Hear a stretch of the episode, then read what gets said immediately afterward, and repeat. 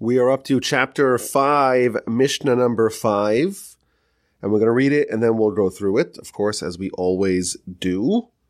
Asara Nisim Na'asu Lavsenim B'Mitzrayim. There were 10 miracles done for our ancestors in Egypt. Ve'asara Al Hayam. And 10 additional miracles that happened to our ancestors at the sea. As we know, a week after the Exodus, the Jewish people had absconded, had hightailed out of Egypt, and then the Egyptians found out that they ain't coming back, and they pursued them, and on day seven, we have this standoff at the sea. The Jewish people are surrounded by their enemies. Behind them is just the water, and one of the most miraculous events in all of human history happened. The Jewish people enter the water, and the water splits, and they're able to walk along walkable paths amidst the water, the Egyptians make the unfortunate and fatal decision to follow suit, and the water crashes down upon them, whereupon the Egyptian enemy has finally been vanquished. And in the aftermath of that, the Jewish people erupt into spontaneous song, and that's recorded, of course, in Parshas Beshalach in the book of Exodus, and they continue onward and the rest of the narrative continues. So there were 10 miracles we're told in Egypt, the 10 plagues, of course, that are delineated in the early chapters of the book of Exodus. And then there were 10 additional miracles that happened to the Jewish people at the sea. Moreover, continues the Mishnah, Aser Makos Hevikosh Baruch al Mitzrayim b'Mitzrayim. The Almighty brought 10 plagues upon the Egyptians in Egypt just like the Jewish people experienced 10 miracles in Egypt and 10 miracles at the sea, the Egyptians as well, they underwent, they were plagued with 10 plagues in Egypt, ve'eser al hayam, and 10 additional plagues at the sea. So this is continuing the theme that we've had in this chapter hitherto. We have the 10 utterances that God used to create the world, the 10, the 10 generations from Adam to Noah, the 10 generations from Noah to Abraham, the 10 tests of Abraham. And now we have the 10 miracles at the sea and the 10 miracles in Egypt. Now we know what the 10 miracles and the 10 plagues for the Egyptians were in Egypt because that is told in great detail in the Torah, in the book of Exodus in scripture what exactly happened at the splitting of the sea? What were the 10 plagues slash miracles that happened at the sea?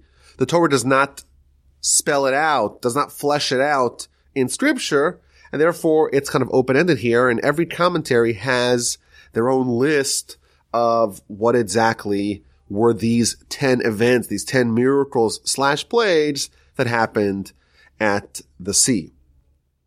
Now it is interesting that one of the central components of the Haggadah that we use to take us through the Seder night, the first night of Pesach, one of the sections talks about how many miracles and plagues happened in Egypt and at the sea. And the first opinion says there were 10 plagues in Egypt and 50 plagues at the sea. And the second opinion says, no, no, no, no, no. There were 40 plagues in Egypt and 200 plagues at the sea. And the third opinion says, no, there were 50 plagues in Egypt and there were 250 plagues at the sea. And this, of course, is a Mishnah that looks at it in a much more minimalistic sense. There were 10 in Egypt and 10 at the sea. And the positions, the opinions in the Haggadah are offered by Tanoim, i.e people that come from the era of the Mishnah. So the fact that there is a dispute between our Mishnah and the sages in the Haggadah, that is not unusual. But it is important to note for this Mishnah that we have a more maximalist version of what happened at the sea and even in Egypt itself featured in the Haggadah. I do have a theory. We know the beginning of the Haggadah that we say on Pesach night, on the Seder night, it tells a story of the five great sages that spent Pesach, spent Passover together in the city of Bnei Brak. And they were so engrossed in the story of telling over the Exodus narrative that they spent the entire night discussing it. until it was morning and it was time to pray the morning prayers.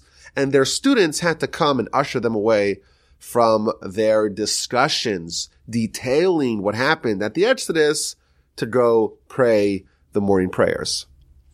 And the question that everyone is always wondering about, wait a minute. What were they talking about? What were they occupying themselves with the entire night? What part of the story are they elaborating upon? And if we say that there were 250 different discrete miracles and plagues that happened at the splitting of the sea, there's obviously a lot of detail and a lot of richness to the story that we are not aware of. So maybe, perhaps, the great sages were detailing and enumerating all 250 miracles, and that, of course, would take a while. But our Mishnah talks about 10 miracles in Egypt and 10 at the sea. So what were the 10 at the sea? Like we said, every commentary has its own list. I want to go through the list offered by the Bartenura, one of the great commentaries on Mishnah. So the first miracle that happened at the sea is quite simple. The waters split. The Jewish people jump into the water. And Nachshon is the first one to go in. The Talmud tells us in the book of Sota, page 37a. Nachshon jumps in and the waters reach his nostrils and he prays to God and says, okay, hidiyu mayim nafesh. The waters have reached my soul. And miraculously, the water split. Miracle number one. Miracle number two is that the waters didn't just split and go vertical. They actually became like a dome, like in the words of the Bartanur, like a tent hovering above them. And the Jewish people were walking like in a tunnel underneath the umbrella of water. Miracle number three is that the seabed became dry. Miracle number four is that for the Egyptians, it became like a quagmire of mud that they got caught up in. Number five, that miraculously the dry land beneath the feet of the Jewish people became like nicely, neatly paved stones. Moreover, miracle number six, the water, the walls of water that were on either side of them hardened. Number seven. The miracle number seven, as detailed by the Bartenura, is that the water split into 12 walkable paths. Each tribe had their own path. Number eight. The water became glazed over like glass, and each tribe can see all the other tribes through this window of water, these walls of water on either side. Moreover, they were all illuminated by the pillar of fire that was accompanying the Jewish people.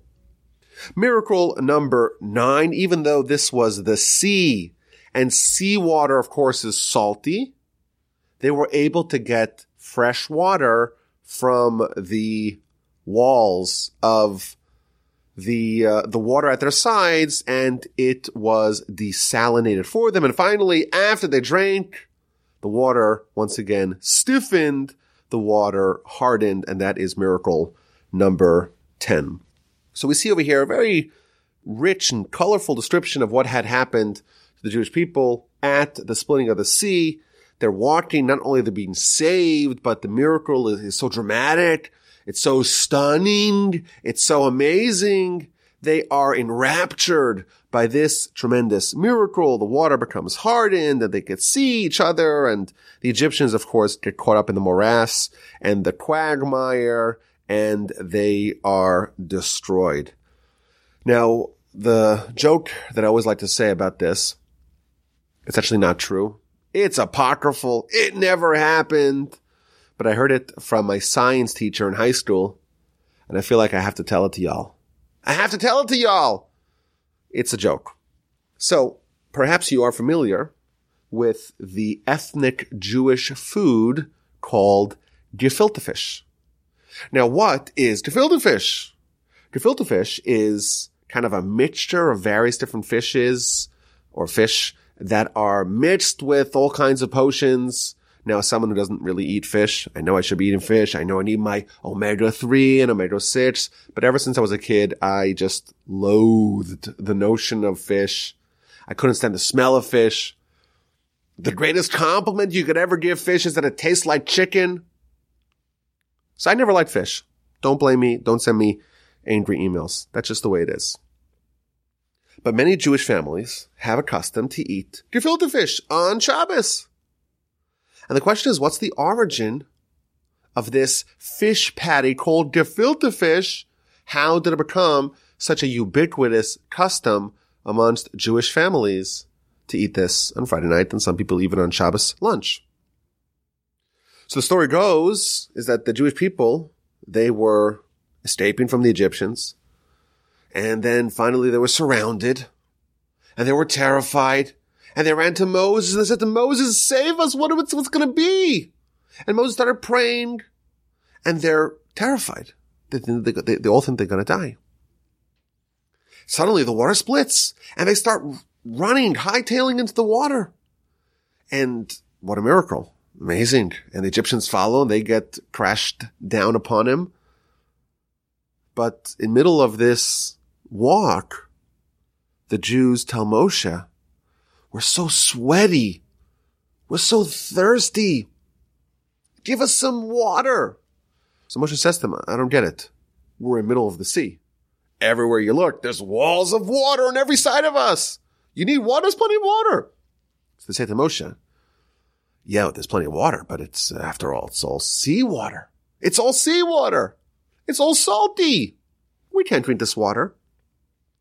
So Moshe's sitting there and he's kind of mulling over his options and figuring out what to do. And suddenly a little fish jumps out of the water and starts speaking to Moses. And the fish tells Moses, Moses, I have a solution. I have this very intricate technology in my stomach where I can desalinate the water for you. I could swallow all the salt water, all the seawater, and then I'll remove the salt in my stomach, and then I'll shoot out jets, torrents of fresh water, and everyone can drink from this like water fountain I'll create. So Moshe says, oh, amazing. This sounds like a great idea. But the fish says, I have a condition. I have a condition. What's the condition? every Friday night, every Jewish family around the whole world will have to eat me on their Shabbos table. Is it a deal? Is it a deal? And Moshe says, you got a deal. Go filter fish. That's the joke that I heard in high school. Apparently, from the Bartenura, uh, it's actually not true. It's apocryphal, the story, because that was one of the miracles that the water itself became desalinated. Anyhow, there's an interesting angle to this Mishnah. So we're told that 10 miracles in Egypt, 10 at the sea, 10 plagues in Egypt, 10 at the sea.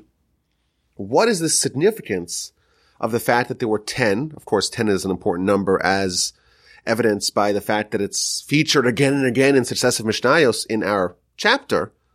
But why specifically must the exodus of the Jewish people from Egypt why must it be done in a staggered fashion, in a tiered fashion? First, there are miracles in Egypt, 10 miracles for the Jewish people, coupled with 10 plagues for the Egyptians. And then once they leave, they go to the sea, and 10 more miracles for the Jewish people, and 10 more plagues for the Egyptians. And only then can the Jewish people finally shake themselves free of their Egyptian oppressor. And I think the answer is that what happened over here in Egypt with the whole Exodus, it was a transformation, not only for the Jewish people, but also for Pharaoh and the Egyptians. When the story started, the Jewish people had become submerged in the Egyptian way of life. They had lost that special quality of a belief that they're an independent nation with a grand history, with a bright future. They became slaves to Pharaoh. And they also began to adopt the ways of their idolatrous neighbors. And with the Exodus, there was a transformation. The transformation that not only changed the Jewish people from being a subjugated nation of slaves to Pharaoh and transform them into a nation of freemen subject to God and not to Pharaoh. But the Egyptians as well were changed.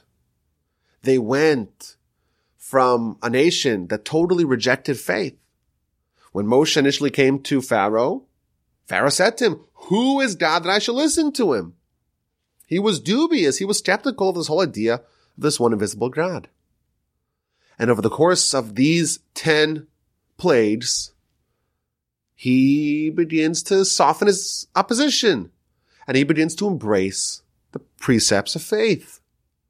And he starts to accept the fact that God's in control and his power is limited. And eventually he yields and sends away all his slaves. So the Jewish people and the Egyptian people both came to faith, but they took very different paths to get there. The Jewish people experienced miracles, and that brought them to faith. And the Egyptians experienced plagues that crippled them, that humbled them, that brought them to their knees, and that brought them to faith. And therefore, these two stories are concurrent transformations from opposite directions. Both nations are being brought to faith and to God. The Jews via miracles, the Egyptians via plagues.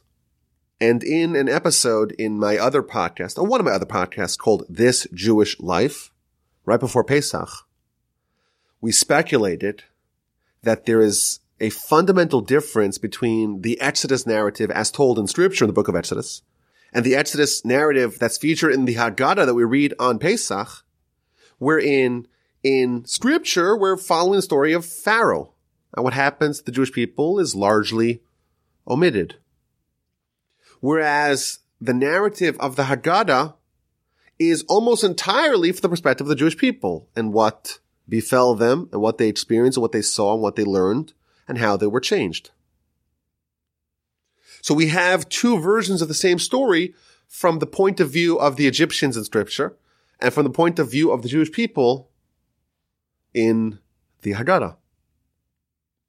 And we speculated that our sages tell us that the Egyptian redemption from exile, which was the first redemption that our nation experienced, that is the blueprint, that is the model of all future redemption.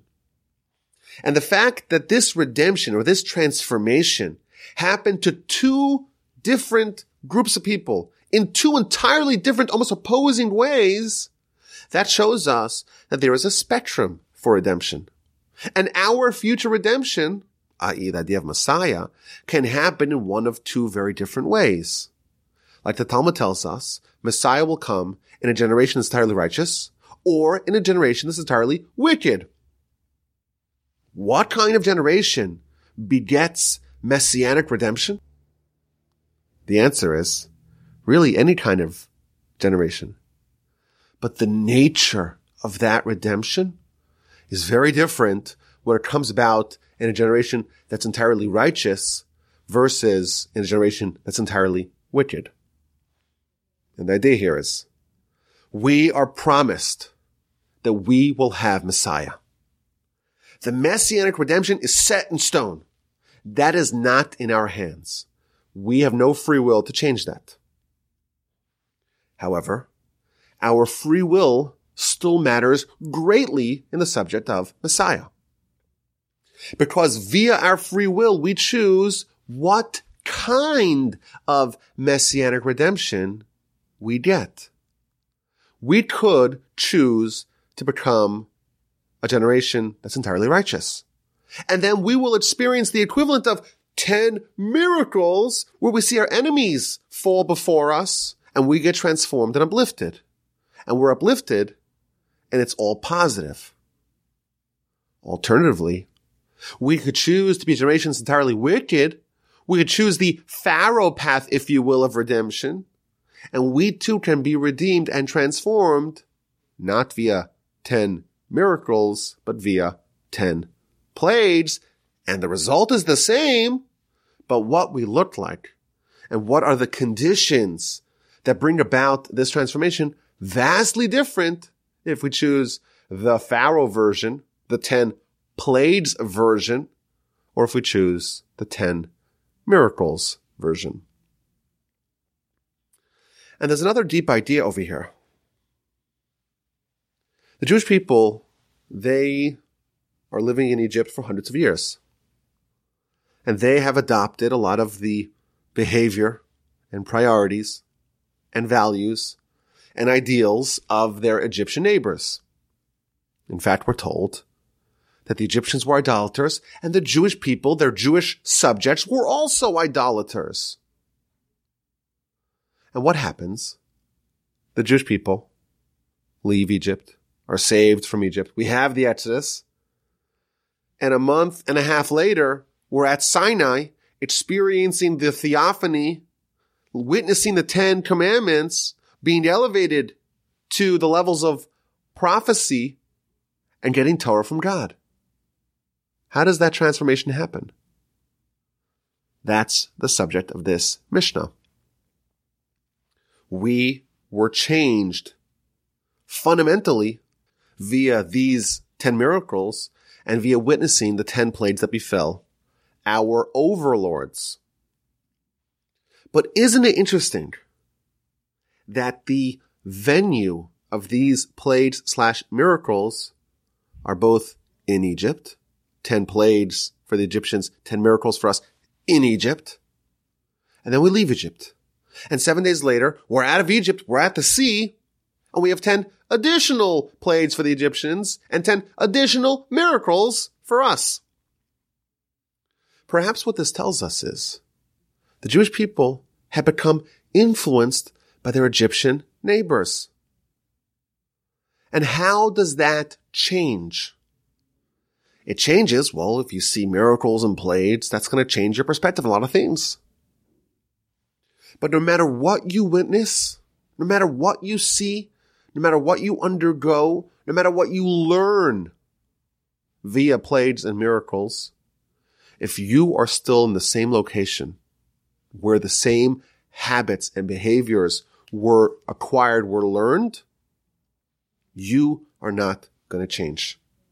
It's only once you leave your situation, you leave your comfort zone, you leave the place where you have acquired those bad habits, you reinvent yourself. You're someplace else. You're a different place. You're in a, you're in a different situation. Only then can you have that final element of transformation. If you stay at the same stool, let's say, at the same role, in the same job, in the same city that you've always been in, you don't have the opportunity to have large, punctuated equilibrium kind of changes where you could reinvent yourself. If you're in Egypt and you live in the same place with the same neighbors, no matter what happens to you, the transformation that's needed to take you from an enslaved Israelite and bring you to Sinai cannot be complete. Only once you leave and you're in a new environment and you have new neighbors really, because now you're no longer surrounded by the Egyptians. You, you're in a new environment. And now Moshe is the leader and you have the pillar of fire leading you at night and you're enveloped by these magical clouds and you start to eat the manna. You're in a different situation. The circumstances of your life have changed. Now, very rapid transformation can happen. They say that the most effective way to get someone who did not unfortunately grow up with Torah as the number one ideal or did not grow up observant or religious in matters of halacha and Judaism. How do we change that? How does someone go from being not observant to being observant? So of course we say, I say, we all believe that Torah is the thing that binds us to God and binds us to our heritage more than anything else. So the more Torah you study, the more you're going to change. And that's true to a certain level. There are certain limitations.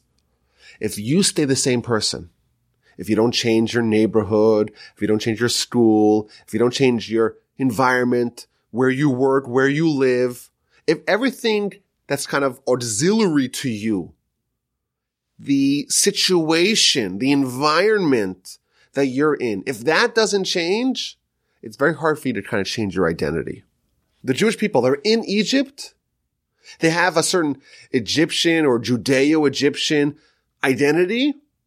That cannot be completed no matter what happens. 10 miracles, 10 plagues, amazing things. Two people drinking out of one glass of water. For the Jew, he slurps up water. For the Egyptian, he slurps up blood. Amazing. What an incredible thing to witness. What an amazing miracle. What an amazing plague. No matter what you see, your identity cannot be changed. You have to change the circumstances, the environment in which you live, and then you could change your identity. The Jewish people, they have to have something else that happens outside of Egypt. 10 plagues slash 10 miracles outside of Egypt. In one day, they go from being Egyptians, subjugated, submitted to the Egyptian way of life. Now they are an independent nation. If we are fortunate enough to be influenced by Torah, to be moved by the veracity and the power and the awesomeness and the meaning of a Jewish way of life. And we want to say, you know what? I want to make a big move in my life. I want to start keeping Shabbos. I want to start keeping kosher. I want to change something that really orients around my identity, who I am. The best, most effective way to do that is to change the environment to move to a neighborhood that's more conducive to that. A neighbor, let's say that has a shul that is in walking distance. To go spend a few months in Israel and yeshiva. And if you want to do that, send me email. I'll help you arrange that, rabbiwolbe at gmail.com. To change the environment in which you live, that's the portal to change your identity. The Jewish people, they witnessed a lot of great things in Egypt, and that spurred them to make a move.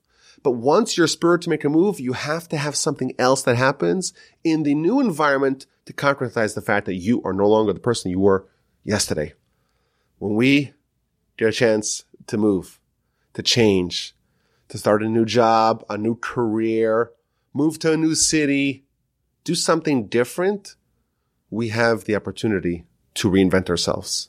The Jewish people, they got that opportunity at the sea and with 10 miracles and 10 plagues, forever the nation was changed. I thank you all for listening. This is Rabbi Yaakov Wolbe coming to you from the Torch Center in balmy, shall we say, verging on stiflingly hot Houston, Texas. This is the Ethics Podcast. As you well know, I'm the proud host of many podcasts, the Parsha Podcast, Jewish History Podcast, Ethics Podcast, Mitzvah Podcast, Torah 101, This Jewish Life. Listen to them all. Five star reviews and send me an email, rabbiwolbe at gmail.com.